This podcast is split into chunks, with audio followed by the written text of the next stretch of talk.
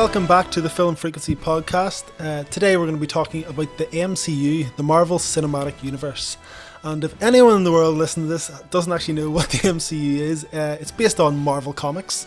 Um, so they were founded in 1939, 82 years ago, and they're still going today. And a handful of the characters, let's say, have been adapted into films. Um, some of them in this cinematic universe, some uh, with Sony. Um, we've got X Men as well and Spider Man, and we're going to be talking a bit later on about how all of that is going to start joining up now with uh, the fact that Disney have pretty much bought everything. Um, I'm sure they'll buy Film Frequency one of these days, hopefully.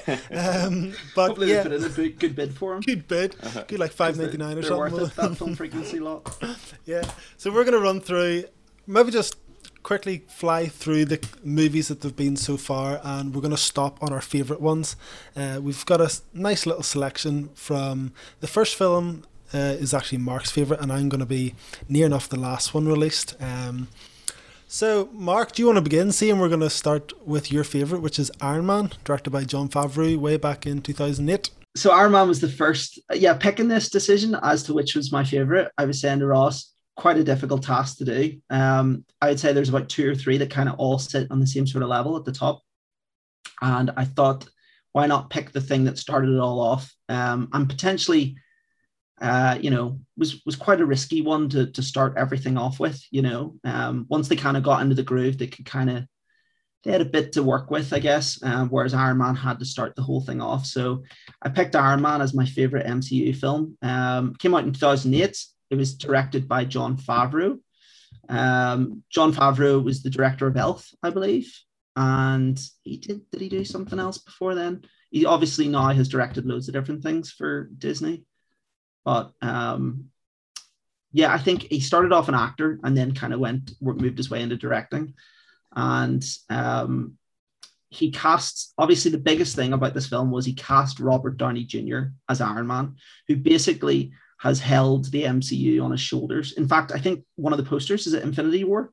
It looks as if Iron Man's holding up everyone in the in the in the poster. Um, so it was a big task to pick and select Iron Man, given that he's one of the biggest Marvel properties. And um, had you heard of Robert Downey Jr. before this, or is this the first time you'd seen him in Uh, film? I'd only ever seen him in one film uh, prior, which was Kiss Kiss Bang Bang, um, which was sort of a, a very low key film. And he also did the Charlie Chaplin film, I think, but I can't remember if that was before or after. But yeah, no, he was pretty well. He was pretty, um, from my perspective, he wasn't well known. Know. Yeah, I've heard of Kiss Kiss Bang Bang, but I've never seen it. Mhm. Um, obviously, I think for the casting for this as well, they were very much considering Tom Cruise before Robert Downey Jr. because Robert Downey Jr. had that. Um, I think he had a few addiction problems and kind of fell out of Hollywood for a while and had loads of bad press. And he's trying to clean his act up. Um, so this is really the thing to push him back into films again. So beforehand, I think they thought Tom Cruise would be a safer bet. But Jon Favreau was very adamant that it should be Robert Downey Jr. because he thought that Tony Stark, Robert Downey Jr. could could be this kind of likable asshole as Iron Man. And he thought that was more interesting a take than uh, your typical hero type um, character. So he cast Robert Downey Jr. and Gwyneth Paltrow was um, Pepper name? Potts. Pepper, Pepper Potts. And um, I'm looking at the trivia here. Get off that. Um, and yeah, I, I mean, I think they work, they gel really well, really well together. The whole film is kind of them two being the main actor and actress in the film. I really like the origin of it, of it as well. Like it felt very grounded. I think Marvel's got very, very big, and almost some of the films you can maybe say have almost become so ungrounded that it's almost a problem. Uh, whereas Iron Man felt very much like he actually built this technology himself. Ended up, remember, he, he did like a prototype or something and ended up in the middle of Afghanistan or something, in the middle of some war in the Middle East. And Yeah, well, I thought the- that whole portion of the film was excellent. the whole bit like his sort of origin story where it's he's the multi-billionaire sort of playboy um that because isn't the one where he has that line it's like i'm a billionaire playboy philanthropist he says that in the avengers but the whole point is that he's like runs his dad's um military hardware like company.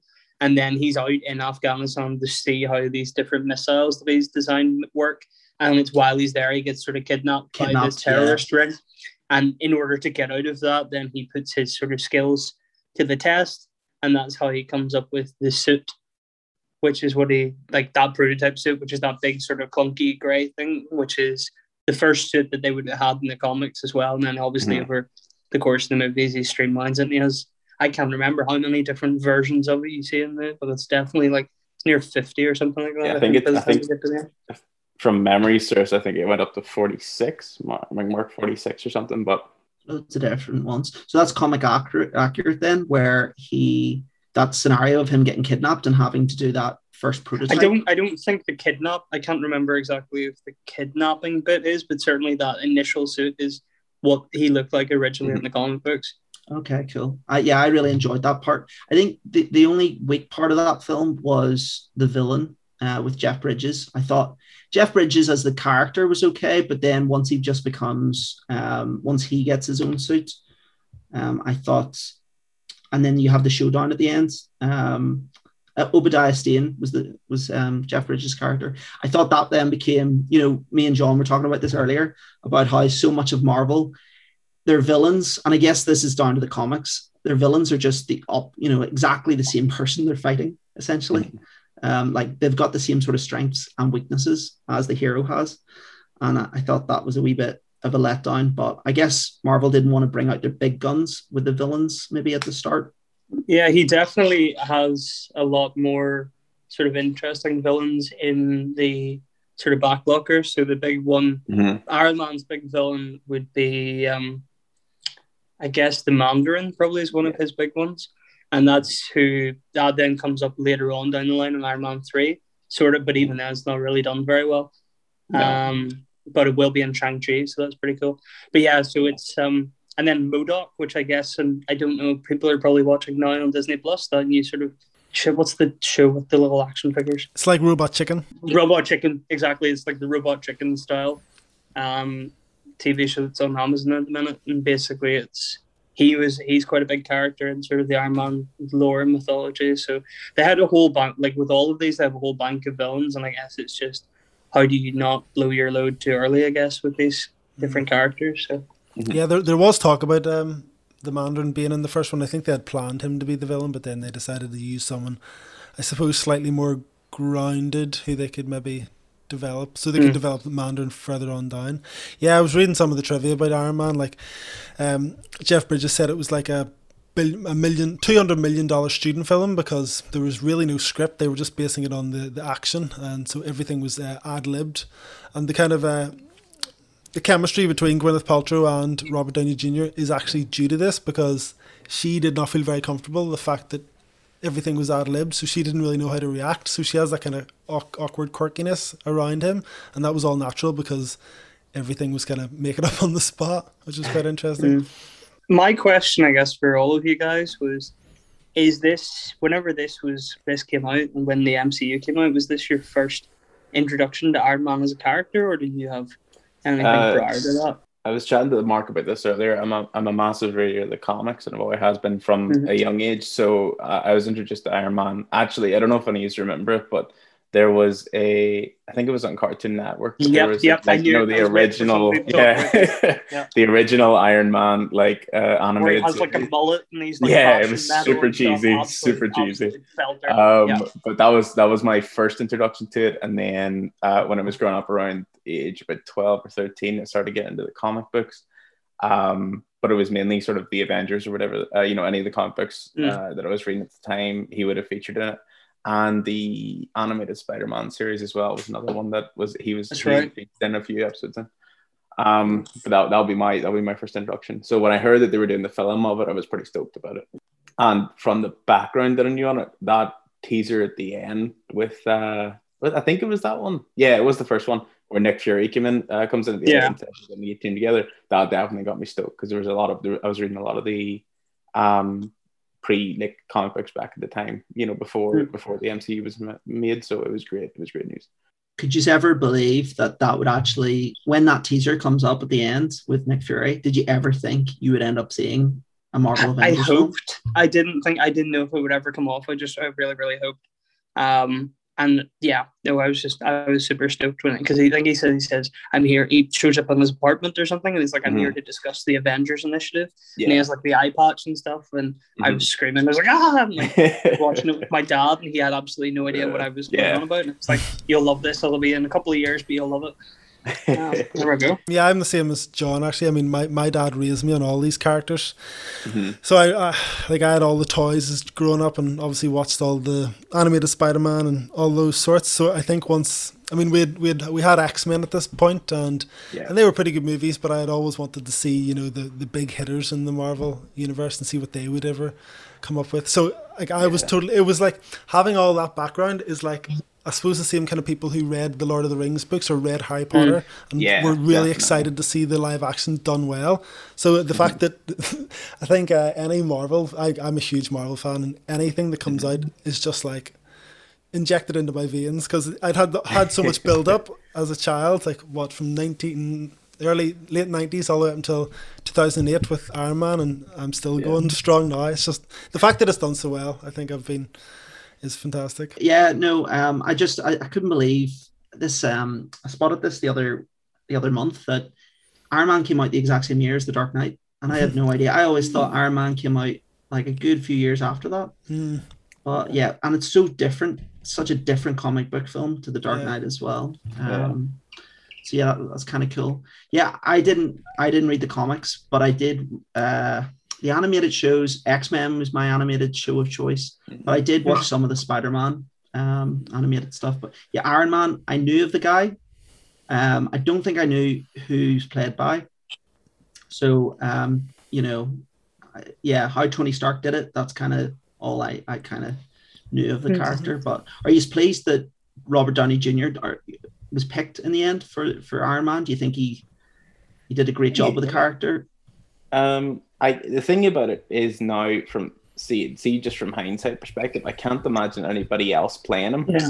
You know what I mean? That's it's, that's he, it's he the same he, sort of idea as um Hugh Jackman with Wolverine. Yeah. It's exactly. like they're they've become so sort of synonymous with the character. Like it's really difficult to picture anyone else putting on mm-hmm. that suit at this point. But, yeah, so after Iron Man, um, that was May 2008 we did get the Incredible Hulk later on that year in June, and this is the one that kind of doesn't really have much of a.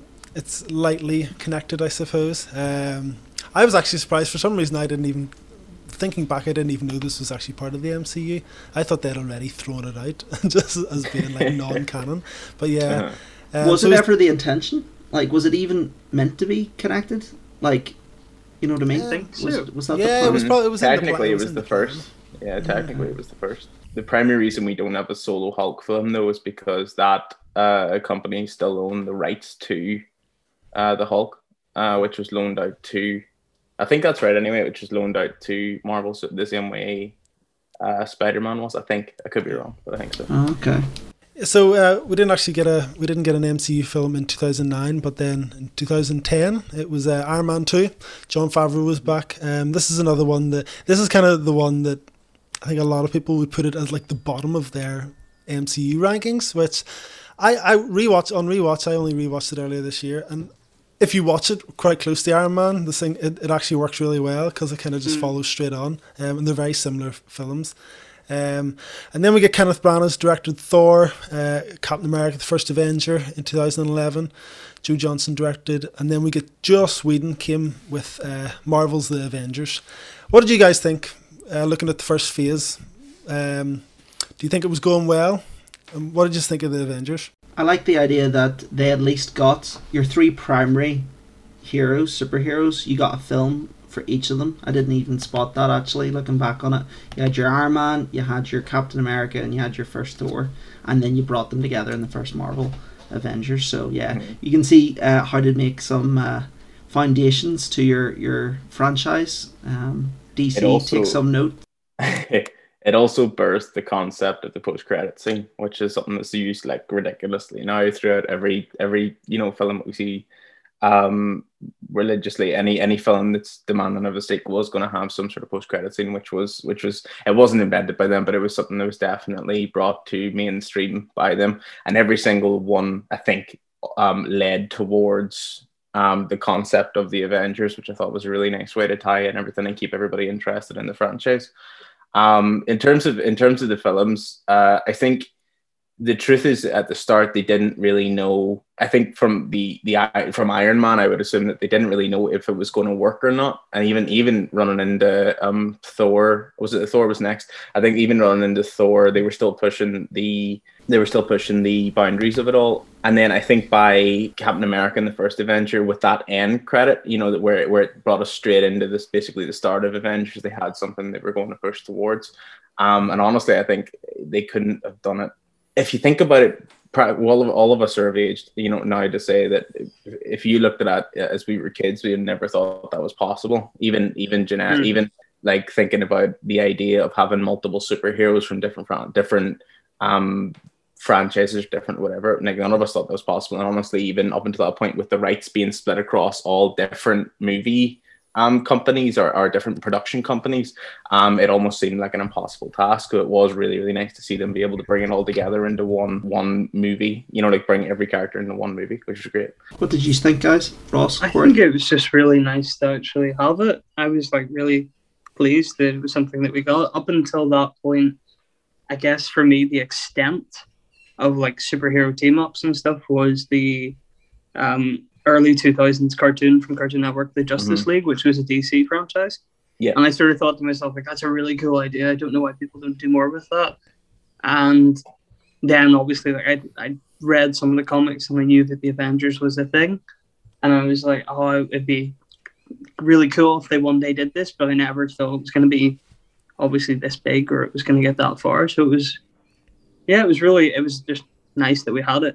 I'm a bit sort of so-so with the first one. It's not again like there's some fun, there's some really nice bits. Like I like some of the humor that sort of interlaced into that, but that's classic Whedon. But um, yeah, I just thought it really sort of set the stage nicely for what for what was to come later on. You know. I do agree. I think the comedy angle, the kind of maybe started with the the first Avengers. You know, where they were like, right, let's infuse quite a lot of comedy um, and humor into into these films because I don't think mm. I remember Thor being quite serious. I never saw Captain America, the first one. And I remember Iron the first Man, one being quite, yeah, it's quite serious as well. And then there's that iconic panning around when they're in New York City. Mm. I mean, that basically I've seen that. And then do you remember you get clip. like that was like one of the first points when you get the score, which I remember at the time yeah. thinking like this is going to be one of those ones they're going to try and push and I remember mm-hmm. thinking, like, you're not the Star Wars score, like nobody's gonna know it. but now, like, like yeah. probably lots of kids and stuff, like it's that, like it's yeah. What do you yeah. think about this, Corey? I think we've talked about this before in the past, me and you, Mark. But all these films, they all, and this one of the big issues with the DC movies. All of these movies seem like they're all part of the same universe. Like the way they're filmed, the way they're put together, and yeah, the sprinkling of comedy, the way they do action you can tell they're all connected. They've they all got the same mm-hmm. look, even though they've got characters that are completely different from one another and different worlds and different, different everything. Yet, like you can, if uh, you put any one of these movies on, you know it's a Marvel movie, an MCU movie. And Mark, you spoke before that this is m- probably most likely because of Kevin Feige as the producer that he's hold it together.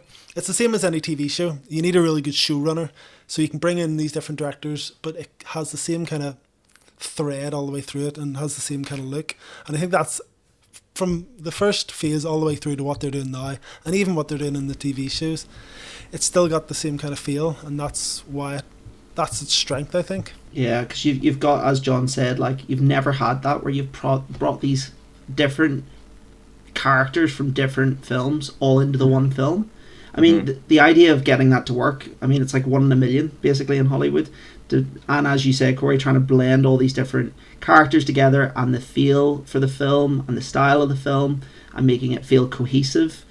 I mean, there's a lot of moving pieces there. I'm not sure, you know. Hats off to Joss Whedon for uh, for taking that challenge on. Uh, it was also the first franchise, really, really the first franchise, whilst or during and like whilst the um, Dark Knight trilogy was taking place, which which Christopher Nolan introduced the concept of realism in, in comic books. So I was the first one to really uh, try to adapt to that concept, whilst also trying to add in this like the cinematic magic of um, of comic books. You know what I mean?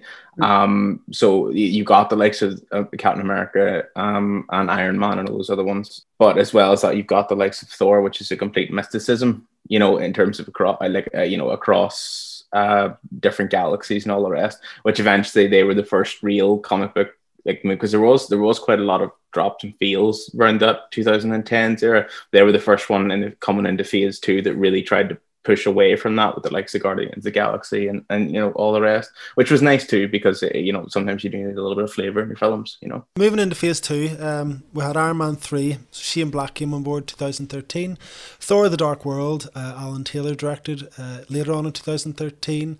Then we had Captain America: and The Winter Soldier. That was when Anthony and Joe Russo came on board, so they were a director pair that would really um, put sink their teeth into the entire uh, MCU going forward. And then we had the the big the big one, Guardians of the Galaxy, um, James Gunn. So I think this was the first real, as you were saying there, uh, John. This is when it kind of diverged slightly, and it was something completely different from what we'd seen mm-hmm. before. So this was the first movie to introduce new characters. Um, it's interesting that we had like a, a third Iron Man film before they had even really introduced new characters. They had another Captain America. We had a second Thor. It's in yeah. So what did you guys think once you've seen Guardians? I the so as someone who has sort of maybe a history of reading sort of the comics and sort of was more maybe aware of I guess the world um, than you sort of average cinema goer. This one for is very like I heard about Thor and Captain America and Iron Man stuff before. Guardians of the Galaxy I'd never even remotely heard of. I was just like, oh, this was a very strange one for them to pick. And I just remember being absolutely hooked from that first trailer that they dropped, where that was um, Blue Swede's Hooked on the Feeling.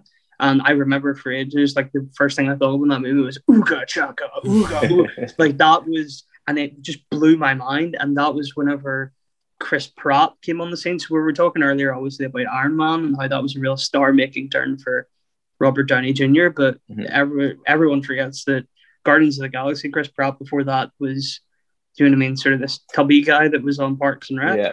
Um, then he got like really shredded for Zero Dark Thirty, and people were like, "Oh, okay, that's kind of cool." And then this was his first. This came out actually. It was this year 2014. It was that, and also the Lego Movie, and he was the star of that. But he was obviously the voice actor in that, and that was him sort of blowing up.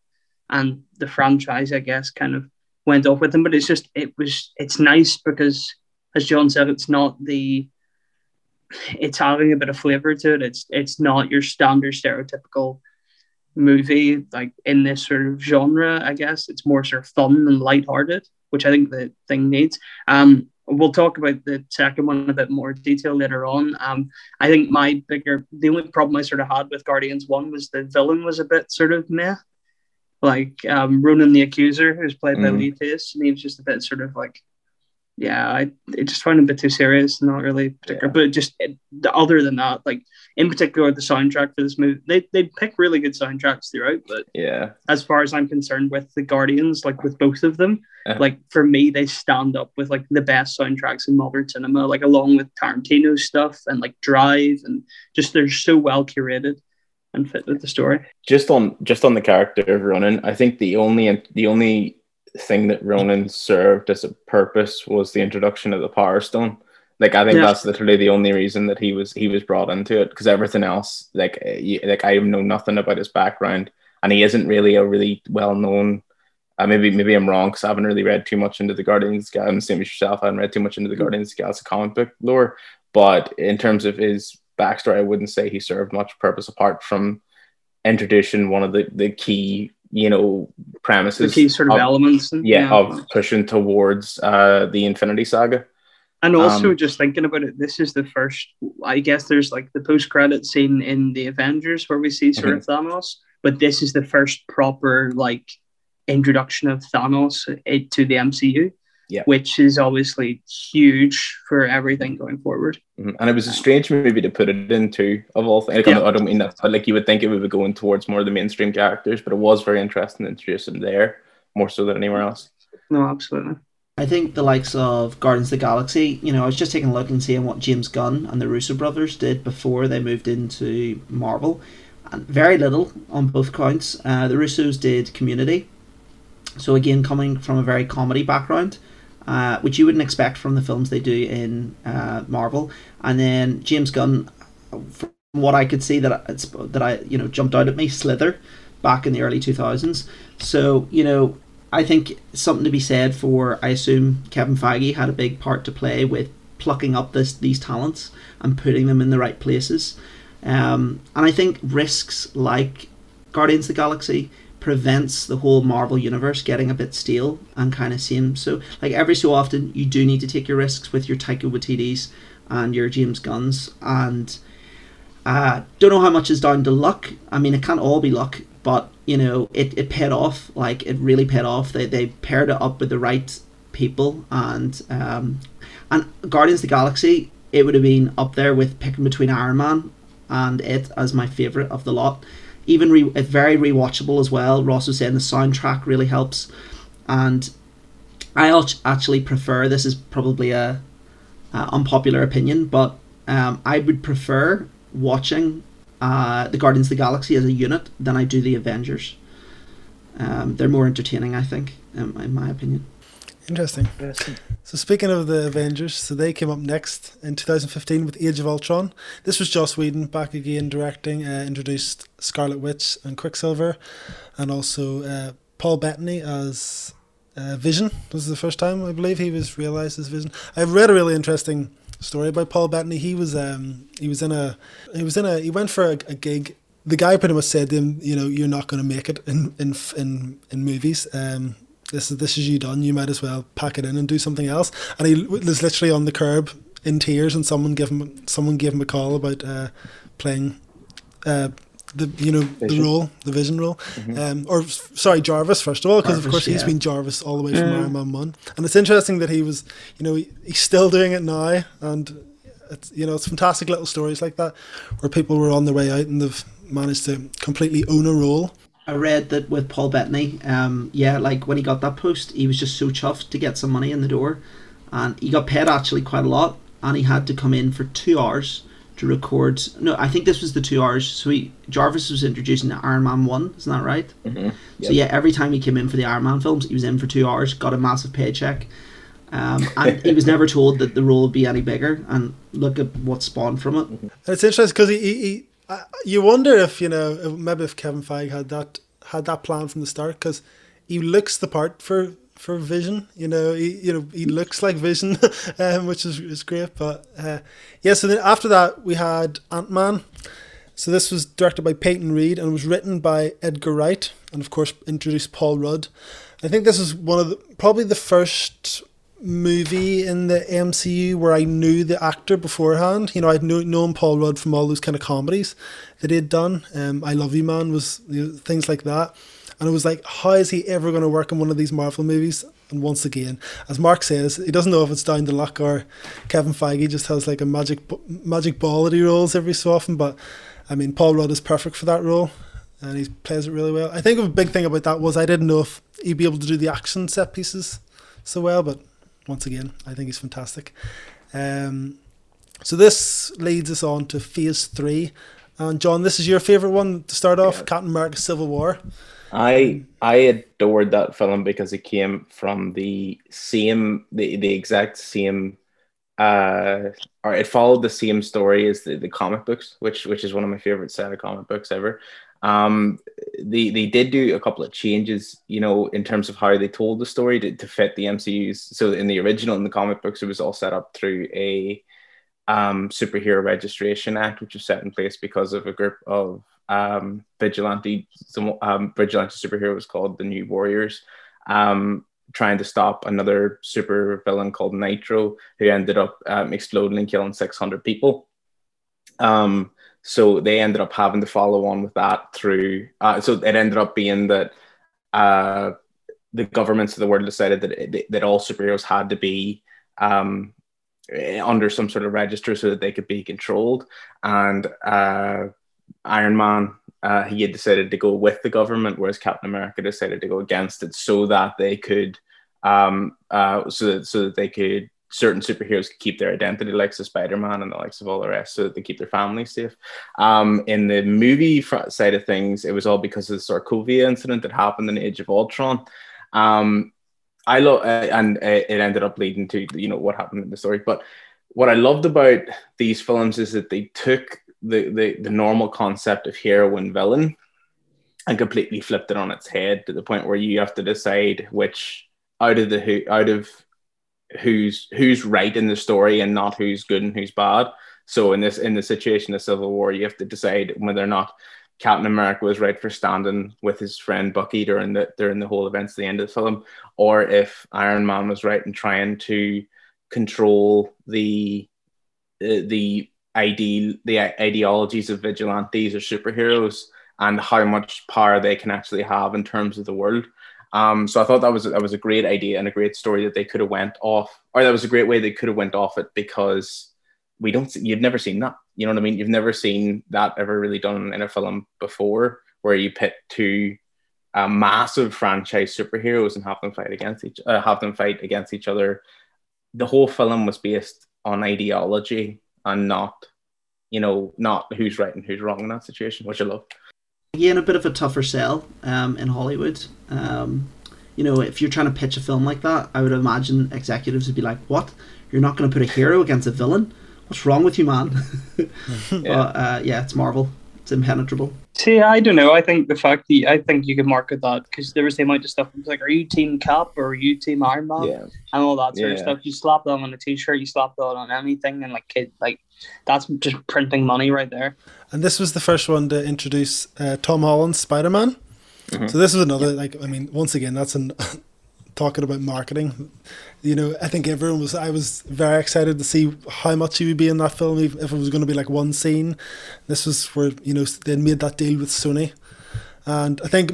I mean, I think we have a separate podcast somewhere down the line when the next Spider Man comes out. We'll deep dive into it. And I think in the early podcast, me and Mark were bringing up Spider Man every every chance we got. But um, I was I'm big fan of Tom Holland Spider Man, and I'm kind of happy with where they've went so far with it. Um, but yeah, also huge fan of Civil War.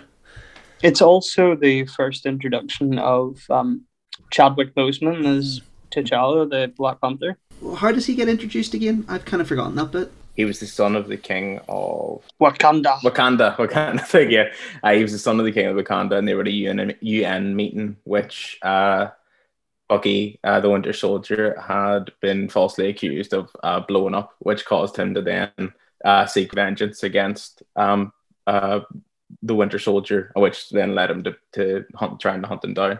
And that iconic airport uh, fight scene, I would mm-hmm. say that I'm sure that makes like the top five most iconic Marvel fights.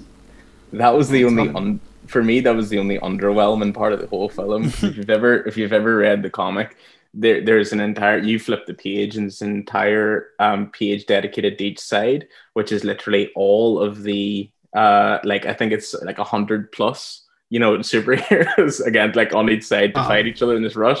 But obviously, with the film, they only had like six. You know?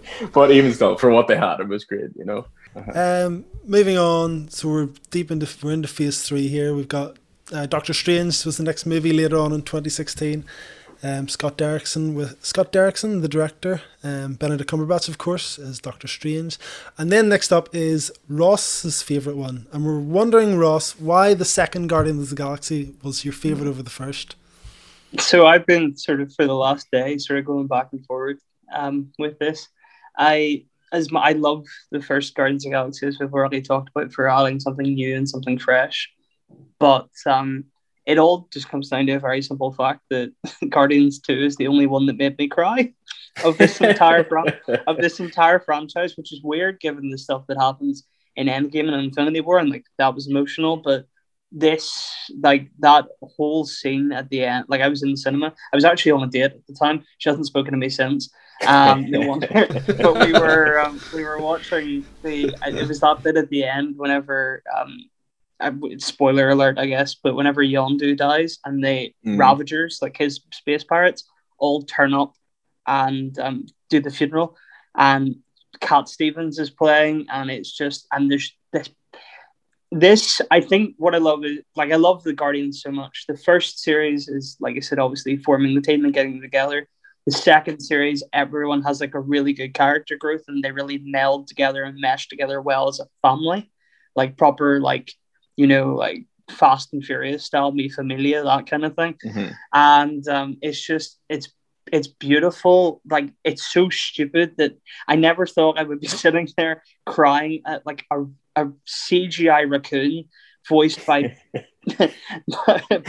voiced by Bradley Cooper, like talking about stealing some batteries, and it just ruined me. It wrote me off because it's it. The whole point of the story is that it's um, Peter Quill, who's played by um, Chris Pratt, searching for his basically meets his father, who's played by Kurt Russell, who is infinitely better in my opinion as a villain than um, Ronan was because ego, his Mhm. father's ego is the living planet, and he's just like an like he's a dick. Like he's just an absolute dick. There's not like any sort of really complex layers to him or anything like that. Like he has this.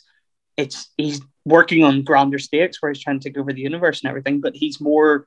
There's no sort of nuance around him. He's just an asshole. He's just he like goes Mhm. around has sex with everyone that he can to try and like help further his cause. Um, but I I love Kurt Russell and he plays it all so well. And it's just it's all about family the whole way through that movie. There's the whole father son dynamic with Peter and Ego.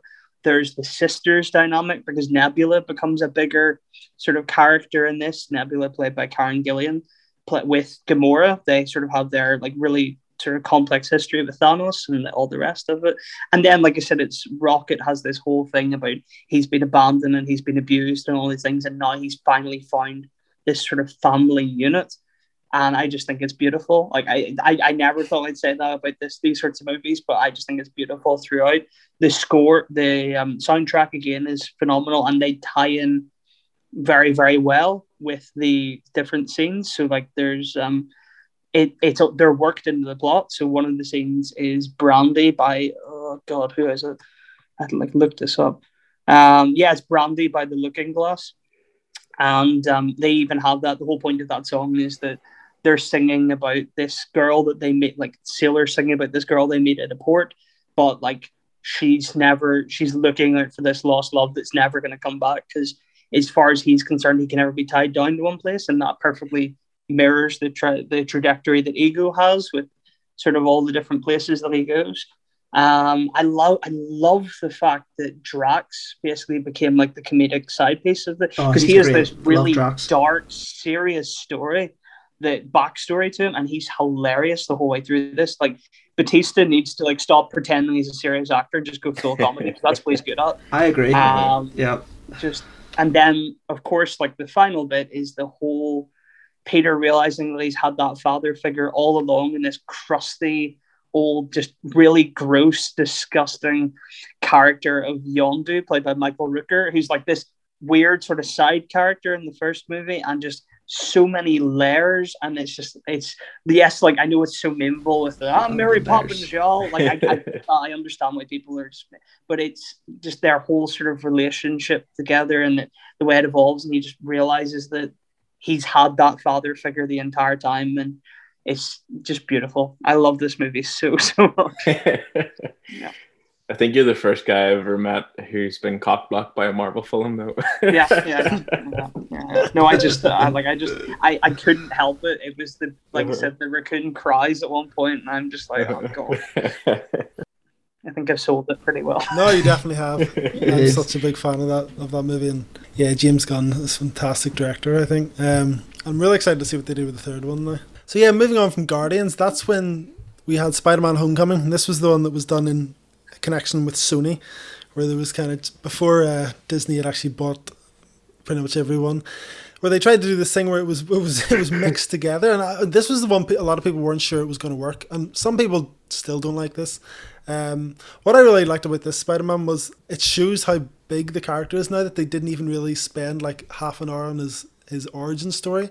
They pretty much just threw him right into it, which was really interesting. Because a lot of these movies, even when they did the one with Andrew Garfield, they still spent the time to show when he got bitten by the spider, and then you know he goes through all the trials, and it shows little snippets of that. I think in this one, but you know it just gives us the character as is because everyone knows who he was. Um, what do you guys think? Is Tom Holland the Spider Man?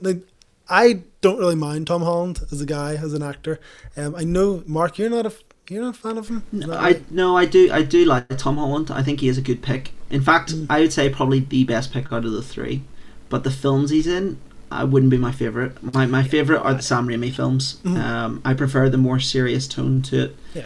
Um, however, Spider-Man: Homecoming, I really enjoyed. I still I was like, Spider-Man as a character, just like a lot of other people, loved the character, and they nailed the character. And I was like, no, and I loved the whole reveal of uh, Vulture Mm. um, in that like it was a total twist um, that happened um, about him being the girl uh, the girl he's interested in being her father um, I love that as well and yeah I think Tom Holland's great as the character I did think as you said everyone was like is this going to work because we've had so many that that's our third Spider-Man we're getting um, in you know Mhm. 20 years 20 But- years. it does work really well. It made loads and loads of money, as every Spider-Man film does.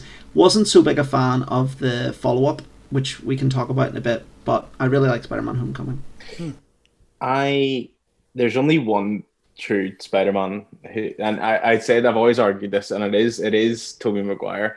But the thing is, he's too he was too old. He was too old to play Spider-Man, right? But if there was one dude who could actually implement this this just ugly nerd of a guy, Yeah, you know what I yeah. like with this because he wasn't he wasn't like base level attractive, and he wasn't you know but and he wasn't you know anything. He, he did play the, the perfect he played the perfect nerd of the perfect person who was antisocial and couldn't didn't have as many friends. He only had the one friend in harry.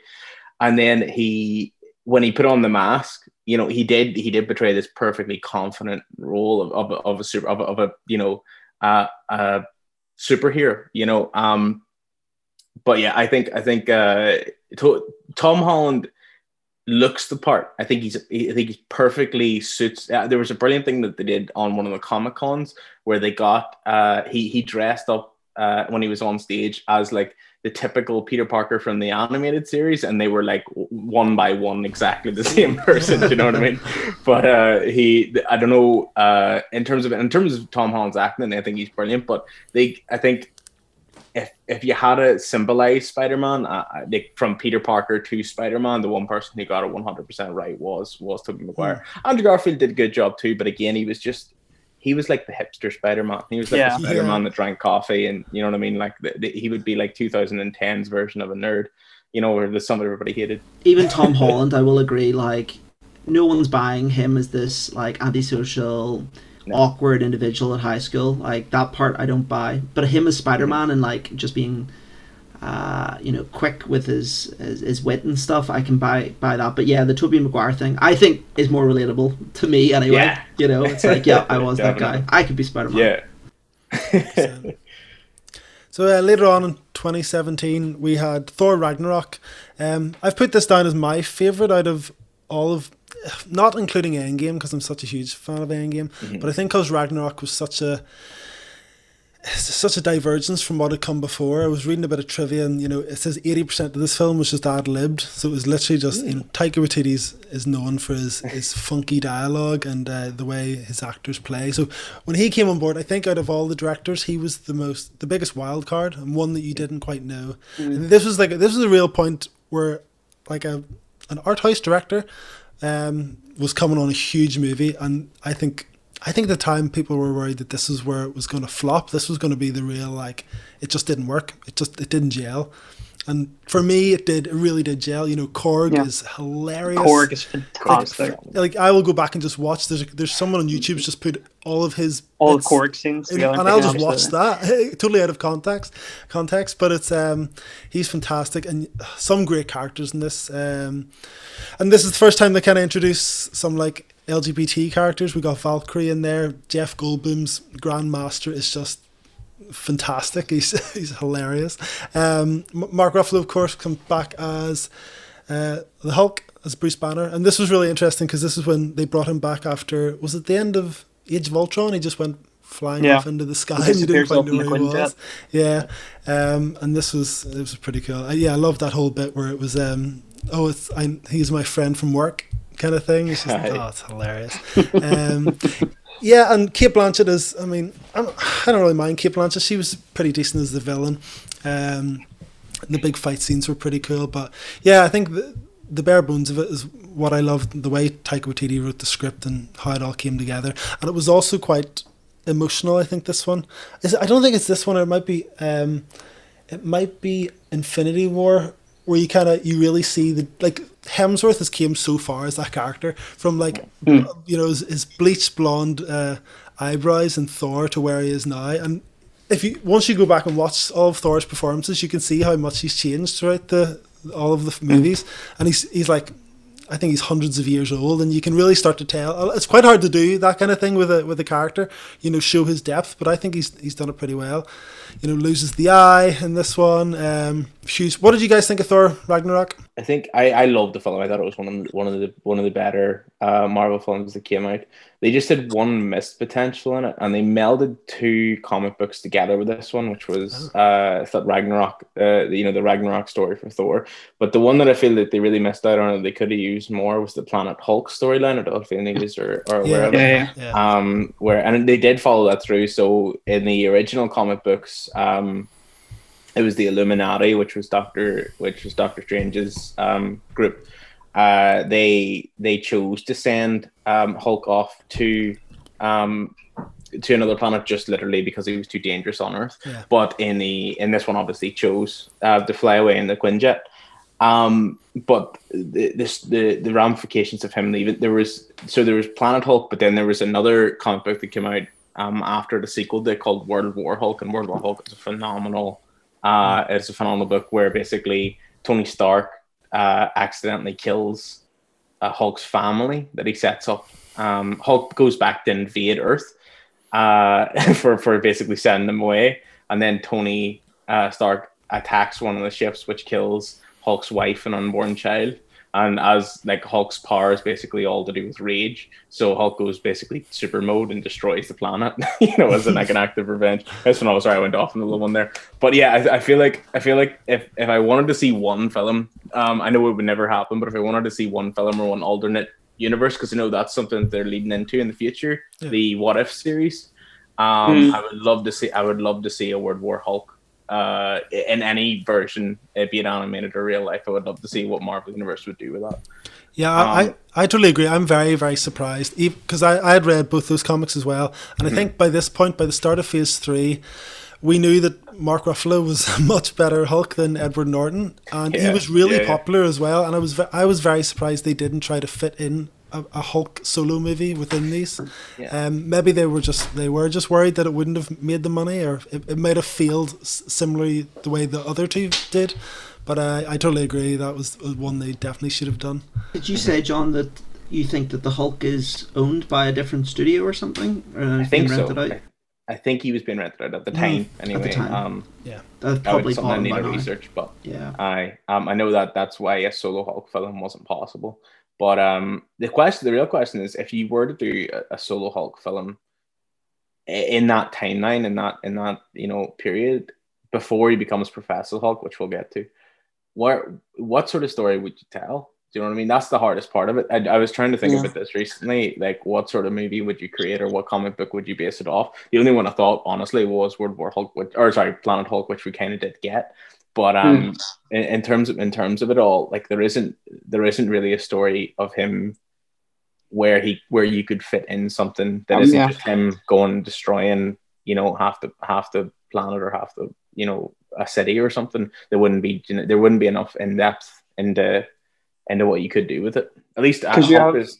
Sorry. You certainly have stories that you could adapt afterwards. Yeah. So like the whole maestro maestro storyline, where it's like him versus an older self. I think like once we go into the multiverse, I think that's that opens that Yeah. avenue up, and I think that would be Uh, really really good. Yeah. Um, but yeah, you're right. It's it's very difficult to Uh-huh. Yeah, most of the things are him just running around smashing stuff. because the only thing we have now is Professor Hulk. But then, Yeah. uh, the same respect, you could take in the multiverse side of things, you could take things from that. Say something goes wrong and it becomes something like the Grey Hulk. You know, like the, the Yeah, evil that's true. Um, so there is definitely possibilities there. But uh, yeah, we'll, we'll see. Um, but I, I would love to see. I would love to see a solo Hulk film of some description or something to do with you know. Yeah, it's sorry, it's, it's probably down to the, the disconnect between the fact that Bruce Banner and the Hulk are two different entities, somewhat, and the Mhm. fact you know it's, uh, it relies on a lot of CGI, I suppose, for the Hulk. Um, interestingly, um, Ragnarok, I didn't actually know this, that Louis Ferrigno, of course, from the TV show, Hulk actually voiced the Hulk for all of the movies up until Really? Ragnarok, yeah. So Ragnarok was the first one that that Mark Ruffalo, obviously in Uh, Ragnarok he does speak, so they couldn't have had they couldn't have had Louis Ferrigno doing that, but any noises that he made in the previous ones were done by Yeah, Louis no, Ferrigno. that's amazing. That's That's I never knew that. Yeah. Um, Brilliant. So moving on from Thor Ragnarok, uh, we got Black Panther's solo movie, Ryan Coogler. Um, big fan of this one as well. What do you guys like the Black Yeah. Panther movie? Um, I think it did a great job. I was saying this to Mark earlier. I think uh, there's a lot of there's a lot of um, movies nowadays that try to inject political agendas into um, certain films. I think this one did a brilliant job at um, celebrating um, black culture, um, but at the same time bringing up awareness of you know because if you look at it from from from start to finish, you have this character who was born into royalty and born into all the you know born into this idea that he was destined to be king.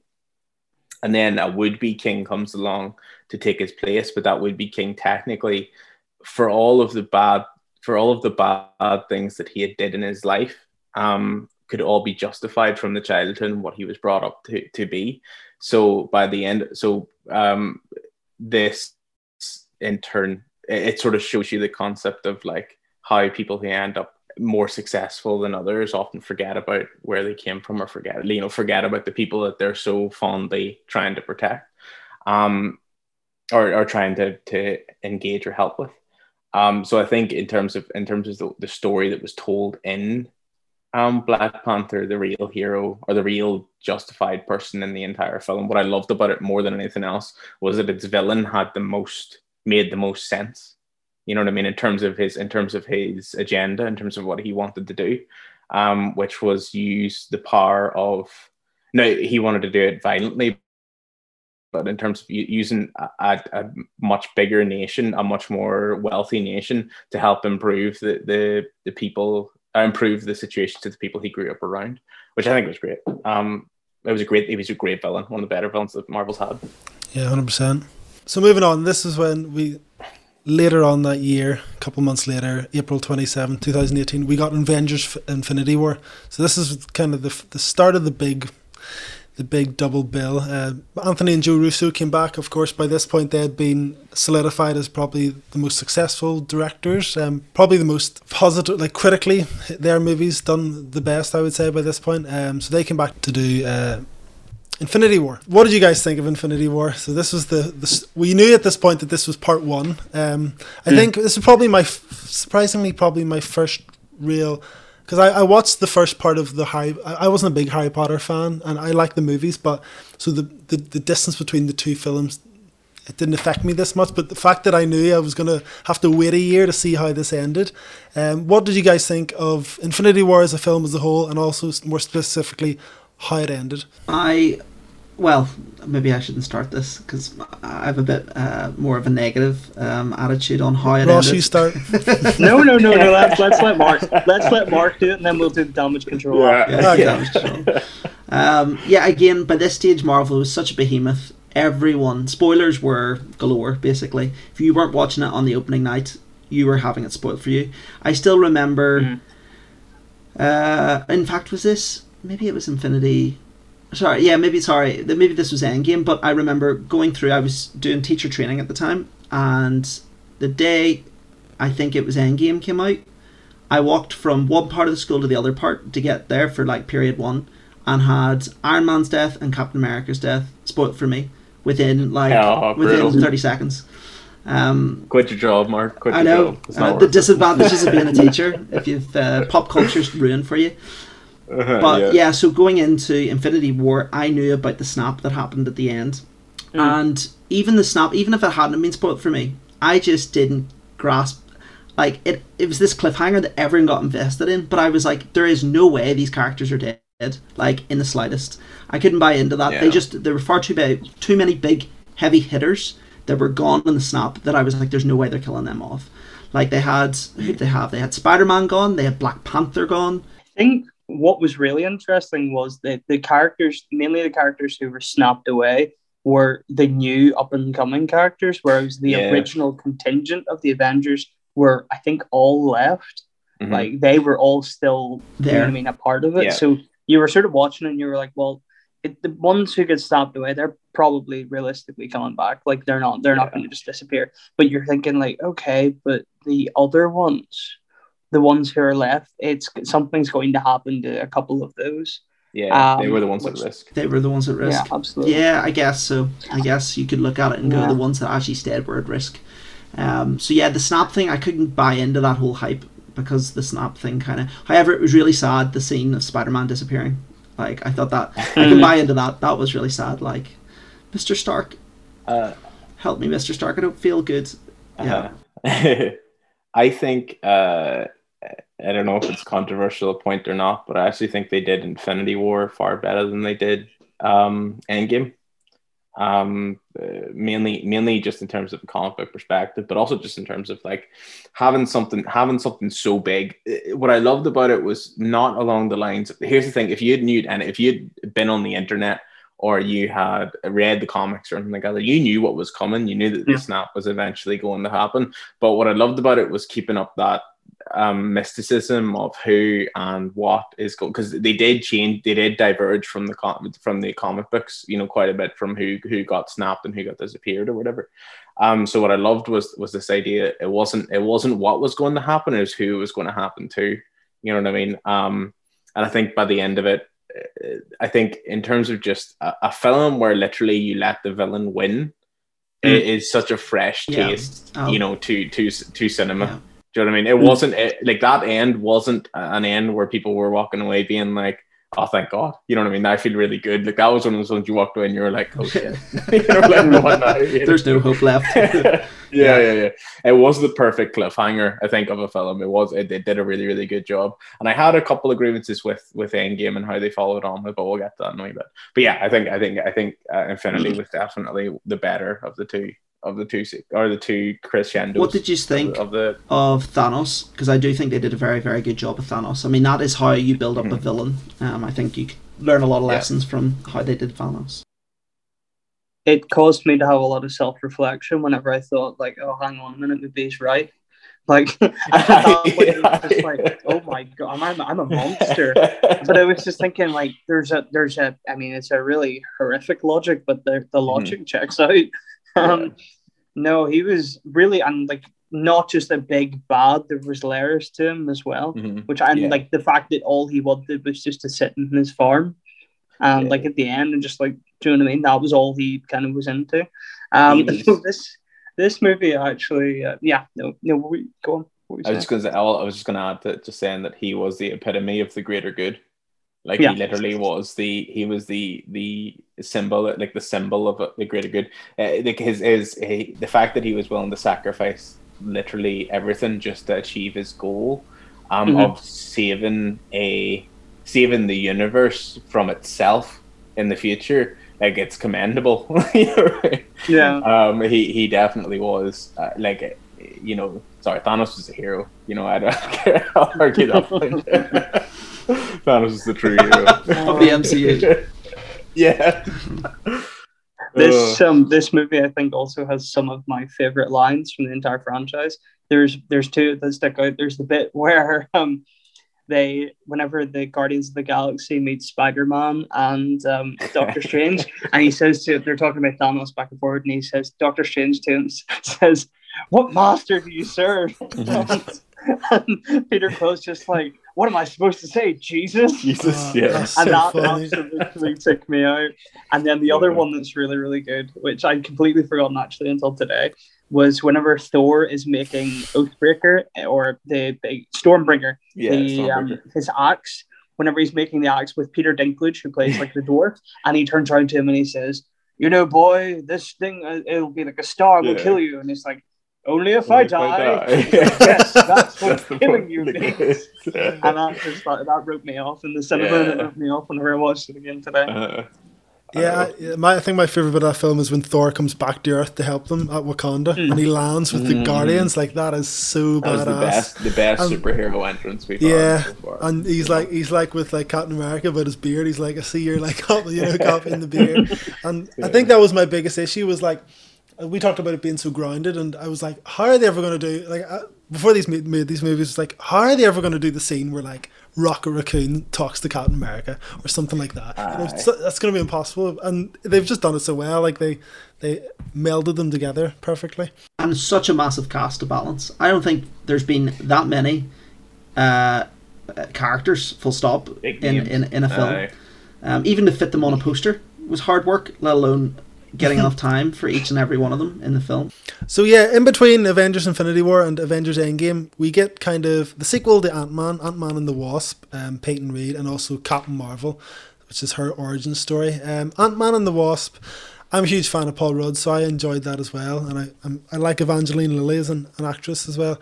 I enjoyed that movie. Then after that, we got Captain Marvel. Um, I I know a lot of people don't like this movie, but I'm a big fan of Captain Marvel. I love Brie Larson. I think the they did uh, what Samuel Jackson's de aging is pretty well done yeah, in this movie. Yeah, um, yeah, yeah, it's not notice. It's not actively noticeable. Yeah. So, so yeah, it was it was interesting. I think the big issue with Captain Marvel is that she's like a Superman type, where you know mm. she's near, she's she's okay. She's str- stronger than most of them. One of the big issues I think with Superman in, in those movies, but um, yeah, I think that's her, her, the only thing I don't really like about her. Um, I did like the way it ended, and you know, with the with yeah. the little um, pager, um, how they, they bring her into Endgame. Uh, uh-huh. So speaking of Endgame, this was two years ago now. Um, Anthony and Joe Russo back again, um, following on from the events of Infinity War. Once again, I think the biggest thing about this movie is there's so much to, to fit in. I really like the start of it when they just they when they cut off uh, Thanos' head. Hey. That, that, was fantastically done. What did you guys think of Endgame? I love Thor Lebowski. I thought that was a fantastic, fantastic choice. Uh, and it was like it was like genuinely really heartbreaking as well.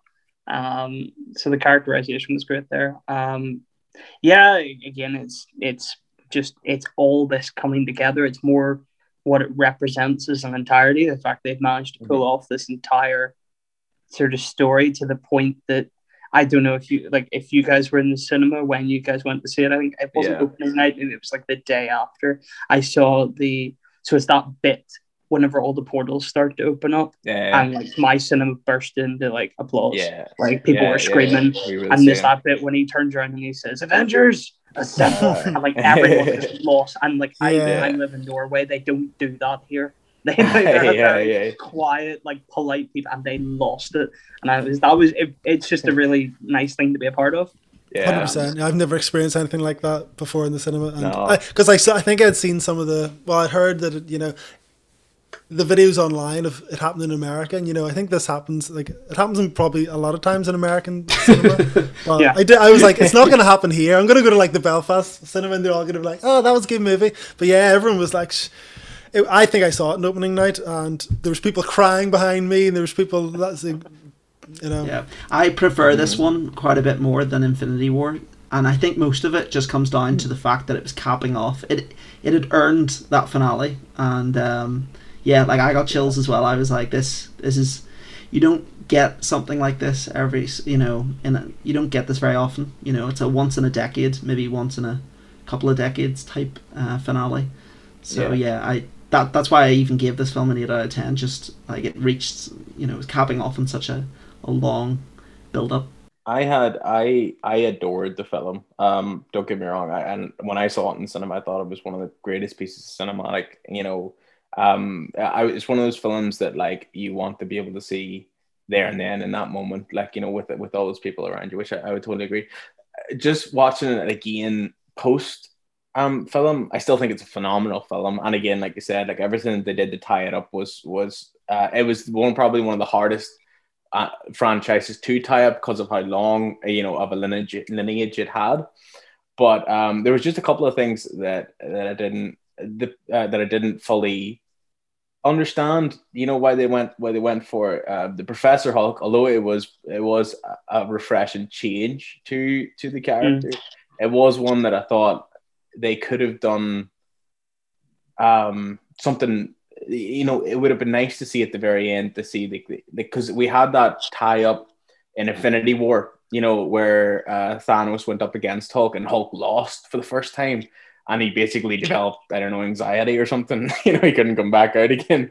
But I would have loved to have seen, uh, you know, a one like him come back, uh, you know, a triumph over over something that he was, you know, or something that he couldn't defeat before, you know, along those lines. Um, but the Professor Hulk thing, it was a refreshing change, but it was it was just something that I just at the time couldn't, and even still now couldn't fully comprehend or understand. Um, the, the directive or the creative change for it.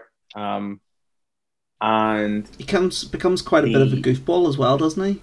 The prefer- yeah, I, it's like I, Hulk's the goofball. Um, and then I think part of the pacing, I think that the time travel element of it, part of the pacing of it was was a little. I don't want to say rushed because they did a really good job with it, but part of it felt a little on like you know parts of it felt a little uneasy, particularly like you know they were jumping between um different segments, so uh, different segments of time. So like uh we had them go back to New York uh, during the original Avengers uh, mission, but whilst that was happening, they were bringing it straight to the uh, story with um, Hawkeye and uh, or Hawkeye and Scott Johansson's uh, Black Widow. Sorry. Mm-hmm um, and then her dying off and then cutting straight back. So there was uh, there was parts of it where I was kind of like there there could have been more of a payoff here, but again, phenomenal film. Like I, I sound like I'm I'm I'm hmm. destroying mm. here, but like it was one of the, one of the greatest cinematic history, or one of the greatest cinematic films that I've seen in the last you know 20 years for however long I've been alive.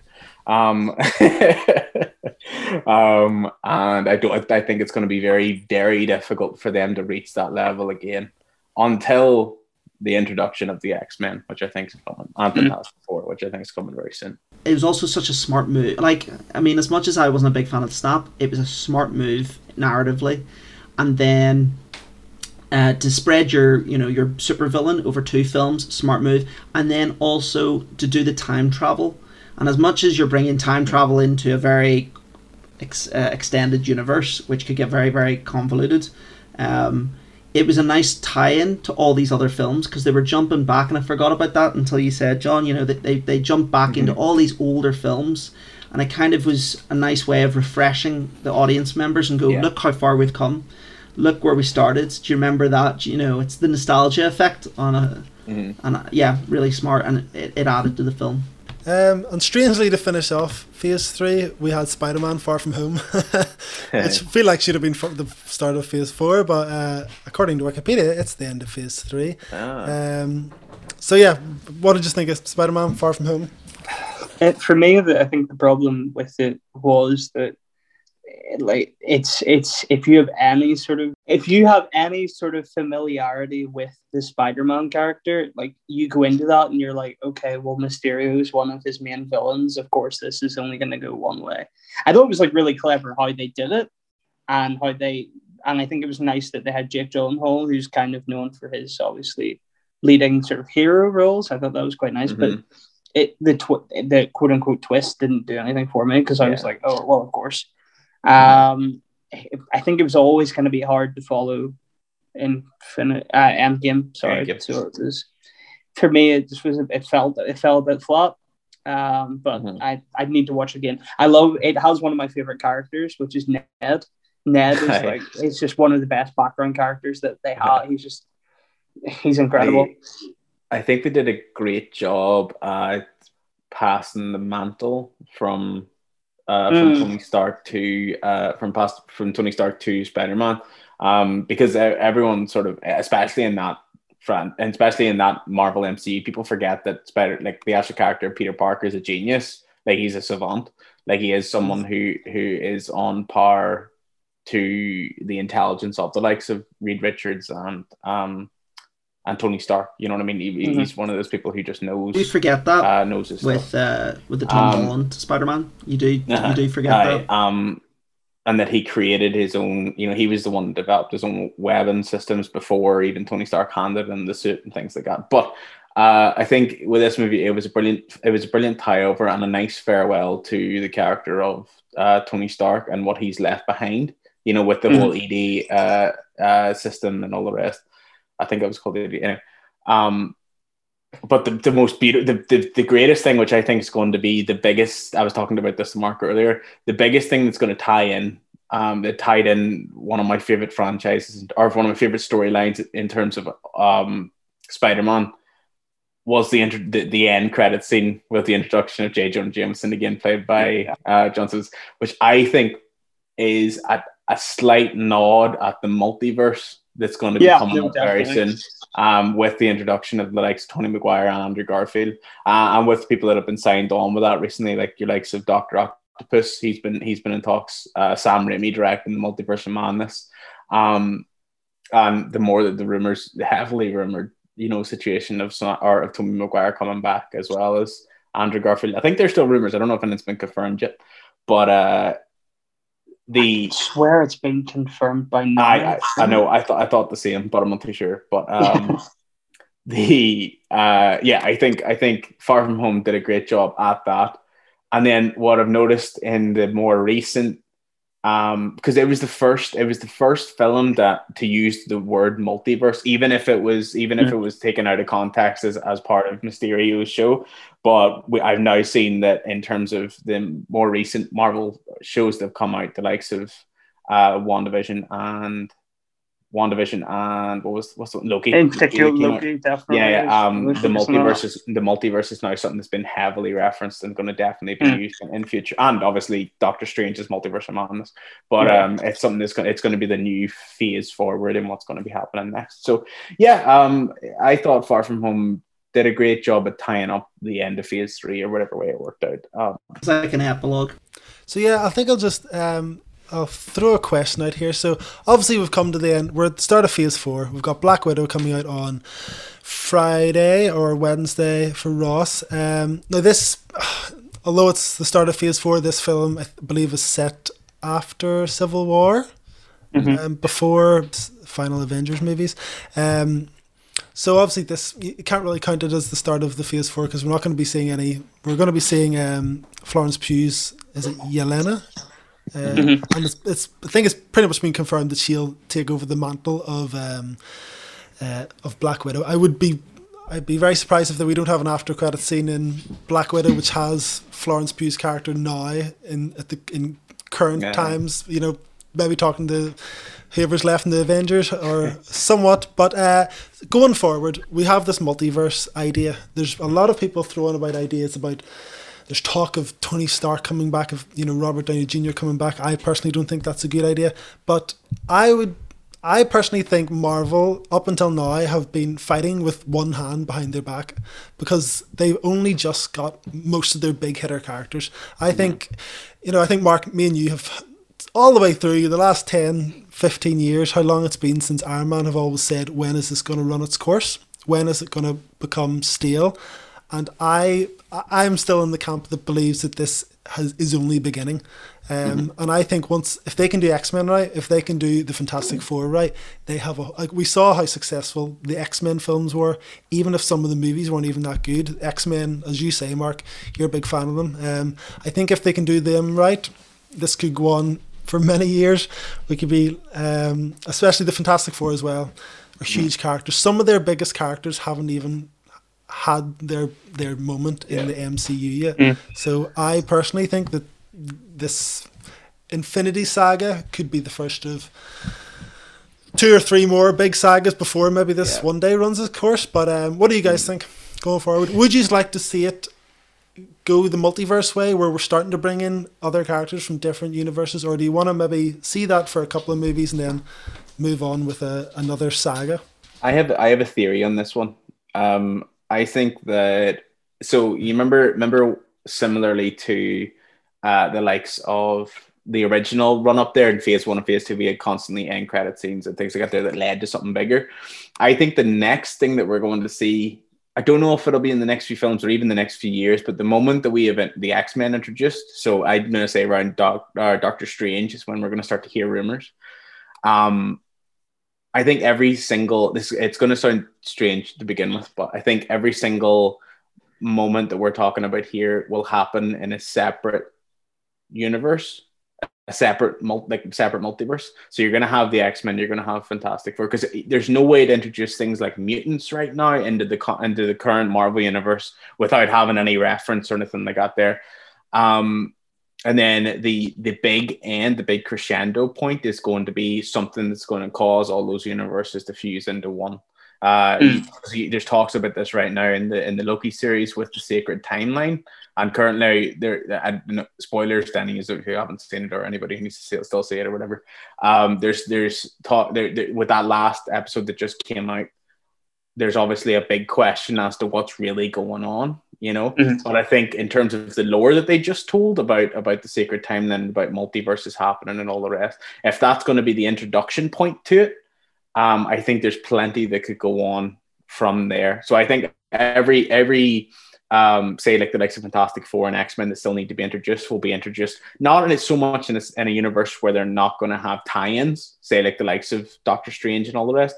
Um, but I think they are going to be part of a separate multiverse, which is then going to collide into, which are all going to collide into each other in one big massive storyline. You know, um, which I think would be pretty cool. Um, I think it's really I like the fact that yeah, I guess there's a couple of ways you could do it. I think one, I think it's really interesting how they're framing Wanda Maximoff um, as uh, what it appears to be that she's made that transition from hero to villain, or at yeah. least unlikely yeah. to mm-hmm. be forced into that. And I think that's going to be really interesting, the ramifications of that. Mm-hmm. Um, and her power, I wonder, are they going to have some sort of event or something with her powers or some sort of outburst that's going to cause me. I don't know how mutations are going to be added into it. I really. It's the only way I can see it happening. Yeah. Um, is it being in a separate universe? Um, with the House of M story, which is what I thought, you mm-hmm. know, which is what the whole um, for anybody who doesn't know, that was what the whole uh, division thing was basically set around.